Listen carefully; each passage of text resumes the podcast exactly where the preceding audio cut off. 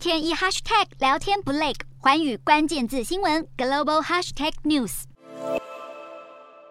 石油输出国家组织以及结盟油国 OPEC Plus 三号决议，九月微幅提高产量，每天增产十万桶，远低于过往的增幅。这项决议恐怕会让美国总统拜登失望，因为他近期出访沙地阿拉伯，寻求大幅增产，就是想要抑制飙涨的油价。OPEC Plus 从去年开始每天增产大约四十万桶，并且逐月更新这项增产政策，直到今年六月，在七月和八月 OPEC Plus 的每日产量更有将近六十五万桶，与九月的十万桶相比，OPEC Plus 这一次有史以来最小的增产幅度，似乎是没有办法解决当前的全球能源危机。更有专家分析指出，拜登政府出访沙国示好，却得到这样的结果，恐怕在改善两国关系是一大挫败。